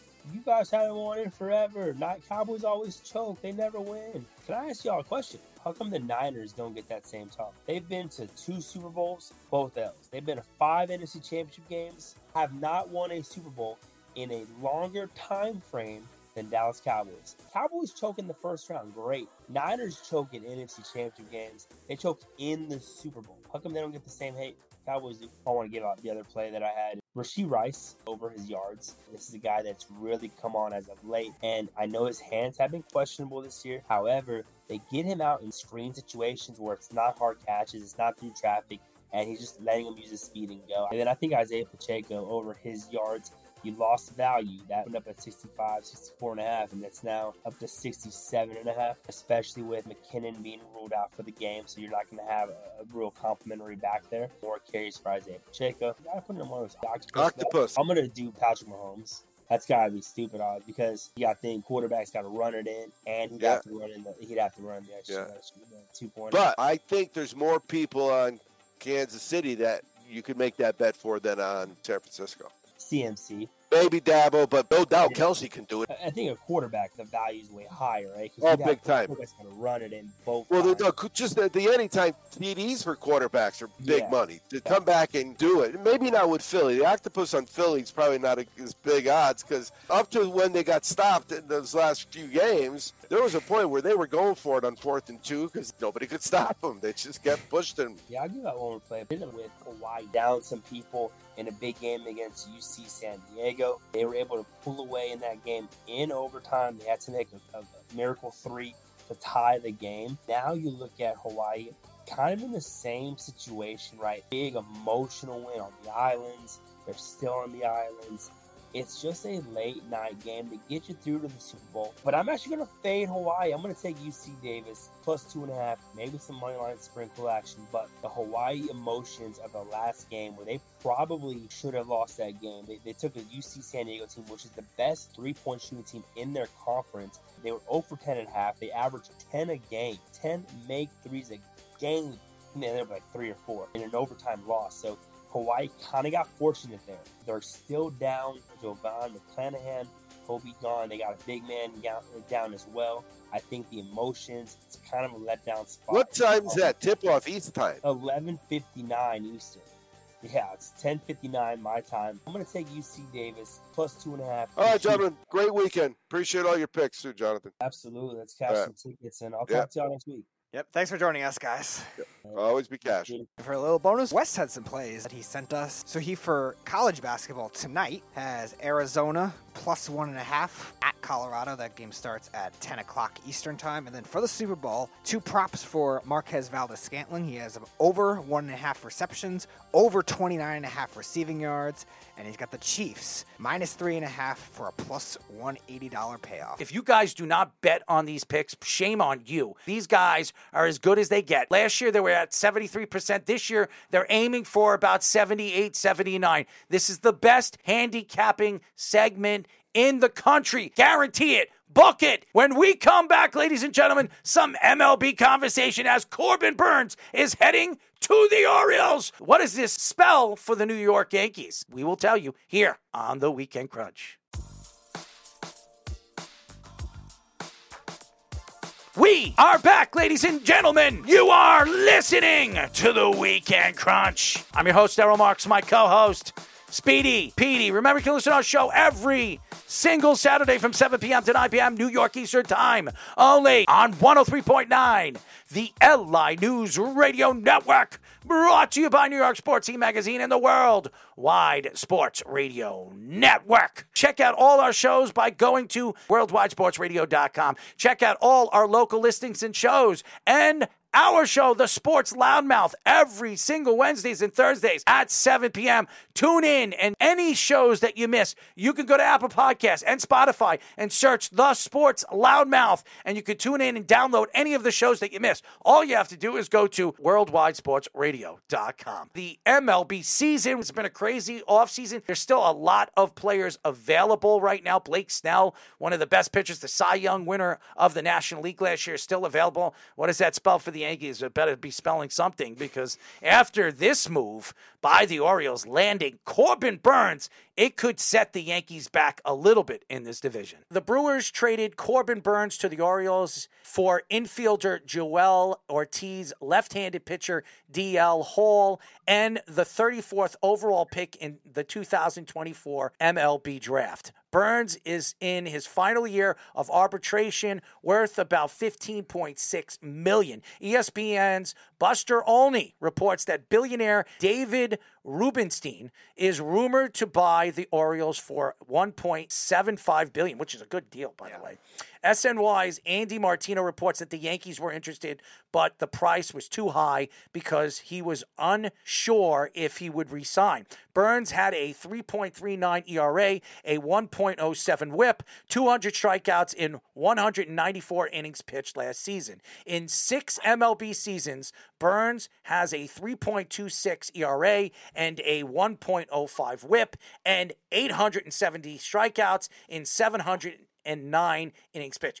This guy's been durable. This guy's a durable pitcher. I'll say this about the Yankees. I think I would have made the move for a guy like Corbin Burnes. I would have taken a chance with Corbin Burnes. I think you could resign him. I don't think you're going to be outbid for Corbin Burnes in the offseason because there are teams that are going to go after Juan Soto. If the Yankees believe that they're not going to be able to re sign Juan Soto, you're going to have to renegotiate a deal for Cole because he's going to opt out of his contract. And then you bring in Corbin Burnes. Then you still have one of the best pitching staffs in baseball. You have Corbin Burnes, you have Cole, you have Rodon, you have Cortes, even Marcus Stroman, who has more depth than you do. So I didn't understand why the Yankees didn't make a bigger move. They did give up three prospected pitchers, they only have two in their farm system now. They gave away the two best ones in their farm system. By the way, the Yankees over the years, how many good pitching prospects have come out from their farm system? Not many. I mean, the last one was the one that they traded. King tore his UCL. He was out for the whole season the year before, and he played sensational in the second half. They moved him into the rotation. I think the Yankees are going to regret trading him if they can't re sign Juan Soto. But I still think that the Yankees farm system is still kind of in the lower side of the 20s in the league right now. But if you could get a guy like Corbin Burnes, that could change your rotation. That could change everything for the Yankees. So I think the Yankees made a big mistake. Yeah, I'm surprised with considering what the price was for the Orioles that there weren't as much of a bidding war, and the Brewers did it as quickly as they did too. You would think with a new president of baseball operations, a new regime that they want to bring there, they were going to make it a lot tougher on these teams that they ended up being. Now, I like Hall. I think he's going to be a good pitcher, but he was, I think, only the, the 80th something ranked prospect in baseball. Like you needed something that was at least kind of closer to the 50s in order to trade for somebody like Burnes. Because Burnes is young, like you were saying, he's really durable. He's got great strikeout stuff. And if you're the Yankees, why are you going to make the division a lot harder on you when the Orioles have all this other young talent in their rotation already? All this other young talent they're hitting. At I'm sure least jack ones, up the yeah. price. Yeah, because we were talking about it with the Red Sox potentially doing it too. And obviously the Blue Jays are going to be in on everybody because that seems to be the story of the offseason for them. So I'm surprised the Yankees wouldn't have pushed a lot harder for that because the Orioles get him for a bargain. Rodon, I think if he stays healthy, he'll be fine. He was not healthy last year. He shouldn't have come back. It was a big mistake by the Yankees. He had shoulder problems. He had back problems last year.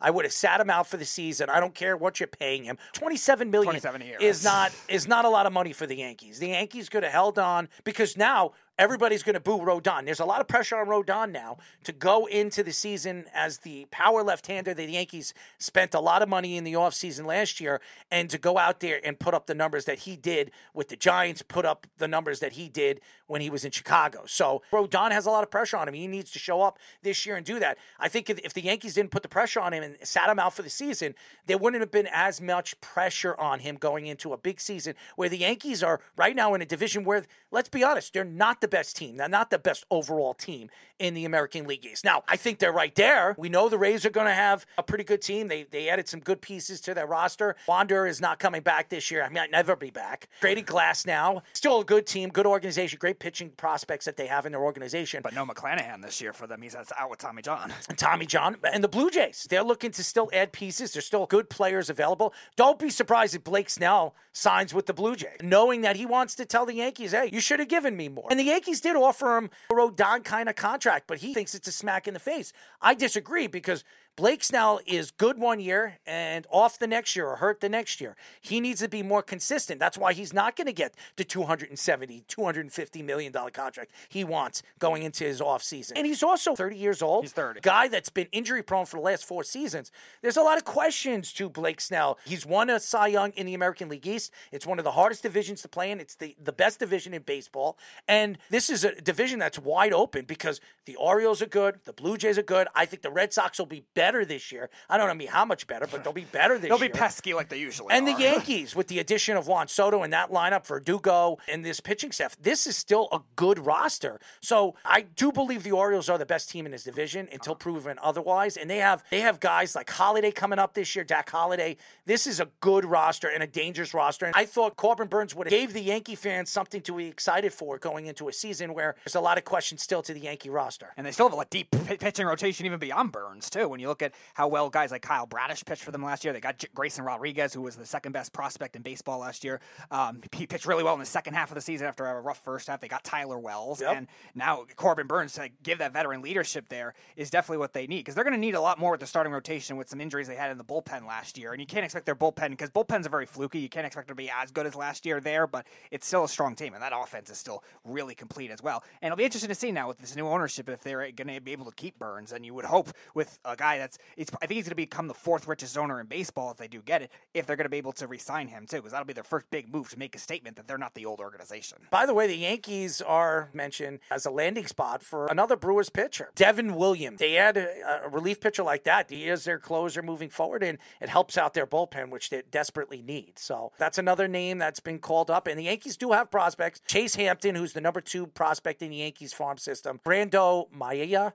Uh, who's the number 10 prospect in Yankees farm system. Devin Williams is still under contract. He's still a young player. He's not going to see arbitration probably for another two, three years. Yeah. So uh, the Yankees are going to have control over him if they can make a move like that. But the Yankees need to make another splash. They're, they cannot be done. I, I don't know if they go for a starting rotation type of pitcher. Blake Snell was the guy that I thought they could have landed, but I, it looks like Blake Snell is not taking less than he's asking for or something close to what he's asking for. And the only team I think is going to offer him that is the Mets. And that's why I think one way or another, I think you're going to hear Blake Snell's name being brought up into the Mets organization. Yeah, you mentioned that at the start of the offseason, too. And Yeah. I just hope it's not a nine year deal if they're going to do that. I don't, think want a nine any more than six. I think they're going to pay him thirty-five million, six-year deal. I could see somebody like Steve Cohen doing that because people are going to start to back up. If the season's right around the corner, Blake Snell needs to be signed. There's quite a few players that are still available. A lot of teams are not willing to sign these guys because they have to give up a first-round draft pick. Right. So that's what they're afraid of. They don't want to give up talent, young talent, especially they're trying to rebuild that farm system. And a lot of those other teams that are losing those players are being rewarded with draft picks now in the latest thing from this lockout, too. Mm-hmm. So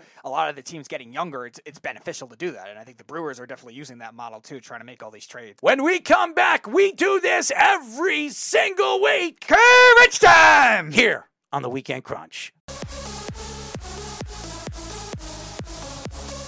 We are back, ladies and gentlemen. This is the Weekend Crunch. I'm your host, Errol Marks, my co host. Speedy Petey. Remember, can listen to our show every single Saturday from 7 p.m. to 9 p.m. New York Eastern Time. LA on 103.9, the LI News Radio Network. Brought to you by New York Sports Team Magazine and the Worldwide Sports Radio Network. Check out the Worldwide Sports Radio website by going to worldwidesportsradio.com. Check out all our shows throughout the week, including the Loudmouth. Check out our local listings by going to worldwidesportsradio.com. Download any of the shows you missed by going to Apple and Spotify. The Sports Loudmouth, and you can tune in and listen to any of the shows that you missed. Oh my God, it's been a great show. Thank you to Kenjon Barner for doing what he always does best and entertain us. And I hope I entertained you guys with the interview as well as we were bro hugging each other. And Kenjon was trying to make you a Swifty. He was trying to. It's not going to happen. I am not a Swifty. He actually listens to Taylor Swift. So mm-hmm. who would have thought an ex NFL player of that magnitude was listening to Taylor Swift? Good for him. Thank you to Chaz and his boys for giving us some winners for Super Bowl 58. But let's get into it as we call this Crunch time! It's time for Crunch Time. Read the time. Gotta see the pitch. So this is Super Bowl 58. We will have eight of questions of crunch time. We will start with Taylor Swift's boyfriend, Travis Kelce, and the other tight end, George Kittle. Buy or sell, both Kittle and Kelce will have five plus catches and 75 plus yards. I'm going to sell it. I do not believe both guys will have that. George Kittle, who was an all pro player this year, and obviously we know Travis Kelce's been the best tight end in football for the last seven years. I just think teams, both teams are going to figure out that they have to stop both guys and make them more one dimensional on one side of the ball. So I am going to sell that. I'm going to sell that one too because I also think Tr- George Kittle's going to be used a lot as a blocker to counter these blitzes that Spagnuolo likes to do. He's very creative. Brock Purdy, we'll see if he's am- immense at it as a second year quarterback. I think Kittle will be used as a blocker. So I don't think he'll have, he might have the yards, but I don't think he'll have the catches. Kelce, I do think does, but I don't think Kittle does. I am going to sell it. All right, let's go to the defense. Both teams will have at least two sacks in this game. I'm going to buy it. I think both teams, and, and by the way, uh, by, I'm sorry. By the way, uh, for everybody that doesn't know, Patrick Mahomes has only been sacked one time throughout the playoffs. Once. But I do believe he will be sacked at least twice in this game. He was sacked, I think, twice in the Eagles game. So I do believe they'll get to him because I think the 49ers have the defense and I think they have Nick Bosa on the other side of the lane to get to him. So I buy that. And by the way, Kansas City's defense is definitely going to hit Brock Purdy because this offensive line on one side of the ball is not very good. So I'm going to buy it. Yeah, that right side of the 49ers offensive line is definitely questionable in pass protection. I do think Spagnuolo will be able to expose that. The Chiefs have a lot of pass rush depth, and Joe Thuney's also going to be out for the Chiefs on their offensive line. So I think the 49ers will be able to do well interior. So I am going to buy that one as well. All right, let's go to some wide receivers. All three of Deebo, Aiyuk, and Rashee Rice will have at least four catches for 65 yards. Oh, I absolutely buy it. And by the way, watch out. By the way, watch out for Rashee Rice. He's going to have a sensational year. I, I, sensational game. Trust me. And Deebo Samuel absolutely is going to have a breakout game. As a matter of fact, he could be up for MVP if the 49ers win. So, and, and, and Aiyuk always does. He, he in the last couple of weeks, he's been sensational for them, even making some of these crazy grabs off people's helmets. So, yeah, I buy it. That one I'll sell. I think this will be a tougher matchup for Aiyuk because Trent McDuffie has played very well in man coverage as well against number one receivers. Against Tyreek Hill, he did so in the playoffs. Against Stefon Diggs, we've seen him do it all year long. And even L'Jarius Sneed could rotate on him too. Deebo, I think, definitely does. I think he has the biggest game of these three. And I agree with you. I think Rashee Rice could even lead the Chiefs even more than Travis Kelce in total receiving yards in this game. But I don't think Aiyuk does. I am going to sell that. All right. Both Christian McCaffrey and Isaiah Pacheco have 80 plus yards rushing and a touchdown. I'm going to buy it. I think both running backs will have big games because both defenses throughout the season have had problems stopping big, beastly, up north south running backs. I think both McCaffrey will be that north run north south running back in this game, and I expect Pacheco to do that as well. So I'm going to buy it. Yeah, I'm going to buy that one too. Pacheco, I think, has been very efficient throughout the playoffs, and so far nobody else has really taken that second running back job away from him. So he's going to get a boatload of that carries. And Christian McCaffrey, he's just the best one of he's the best running back in the league. He's going to definitely get his touches. The Chiefs are not great yards per carry toucher wise either. I think they're 26 in the league. So I'm absolutely going to buy that as well. All right, both quarterbacks will have a at least one turnover in this game. I'm going to buy it. I, I do. I think both teams are very iffy when it comes to their secondary, but I think both secondaries will have good games. I think Ward will have an interception in this game, and I think McDuffie will have an, uh, an interception an interception in this game too. Maybe even a pick six in this game. So I'm going to buy it. I'm going to buy that one too. I'm going to say Brock Purdy has a fumble. I think there'll be one blitz he does not sense. I don't think he has an interception, but I do think Spagnuolo will hit him with one of the blitzes, and I do think Patrick Mahomes will have one interception. He'll try to shoot the ball down the field, and one of the Niner safeties who like to play a lot of zone will pick it off. So I am going to buy it. All right, we will see either a defensive or special teams touchdown in this game. I think we're going to see a lot of crazy things in this game. So I'm going to buy it because usually in a Super Bowl, you see all these trick plays and these weird plays. And I think both coaches, and Andy Reid and Kyle Shanahan, who are two offensively minded coaches that are going to figure out things, especially if their team falls behind early. So I'm going to buy it. That one I'll sell. I don't. I think these are efficient enough offenses where they're not going to do it in that part of the field. Patrick Mahomes, I think, will take a chance, maybe more on his side of the field, and Brock Purdy, I think it, he'll get a like I said, he'll fumble, but I don't think it'll lead to a touchdown. I know there's some craziness. I could see some weird plays, trick plays for sure, but I don't think a touchdown. I will sell that. All right, the Super Bowl MVP will be somebody other than a quarterback. I am going to sell that. There's no way. I think if Patrick Mahomes and the Kansas City Chiefs win, no matter how good Kelce or Rice has a game, or even Pacheco, or even Andy Reid with his play calling, none of those guys are going to win it but the quarterback, even if he throws 230 t- 30 yards and one touchdown and two interceptions. He will still win the MVP. It always goes to the quarterback. Even Brock Purdy, he doesn't even have to have a great game. You could have, Warner could have two sacks in a game. I if Brock Purdy and the 49ers win and he takes the ball down the field at the end of the game to win the game, he is going to be the MVP. I absolutely sell it. I'm going to buy it because I have a lower different angle of a lower scoring game. And usually when it's a lower scoring game, a lot of the times these quarterbacks struggle. So I think it can be definitely Christian McCaffrey and like you said it could even be a defensive player too. Yep. All, all, these guys have a lot of talent on that defensive side. If somebody gets two or three sacks in this game and because I think it's a low scoring game, I'm going to I'll bet the field on that that it's somebody else. I'm going to lean towards McCaffrey if I were to pick anybody, but I could definitely see it being a defensive lineman too, or even like you said, Warner, who's been the best linebacker in football for the last four years. So I am going to buy that. All right, last one. Both teams will score over 24 points. I'm going to buy it. I think this is going to be a high scoring game. I think there'll be I, I think there'll be at least 17 points in the first quarter of this game. So I'm going to buy it. I think it's going to be a high scoring game all the way to the end. I think it'll become a defensive game and a running game. Who's going to run the ball better in the fourth quarter? And that's who's going to win the game. So I'm going to buy it. That one I'll sell. I actually think this is a more of a low scoring game with the offensive line injuries, with the offensive line concerns for the 49ers on the right side. The first game for Brock Purdy in the Super Bowl, I think there will be some early jitters. And I do think the Chiefs defense is playing as complete as well as it is. I think it'll make it very, I think it'll be much more of a ball control game. That's why I told you I like the running backs earlier. My score pick is 20 to 17 49ers, so I have them both under in this game, but I do think the 49ers win, and I do think it is a defensive duel. I have the 49ers winning 32 to 27. All right. So I, I think it's going to be fun. I, I you might even see a safety in this game. Usually do Ooh. in the Super Bowl. Well, that, will help your 32 case.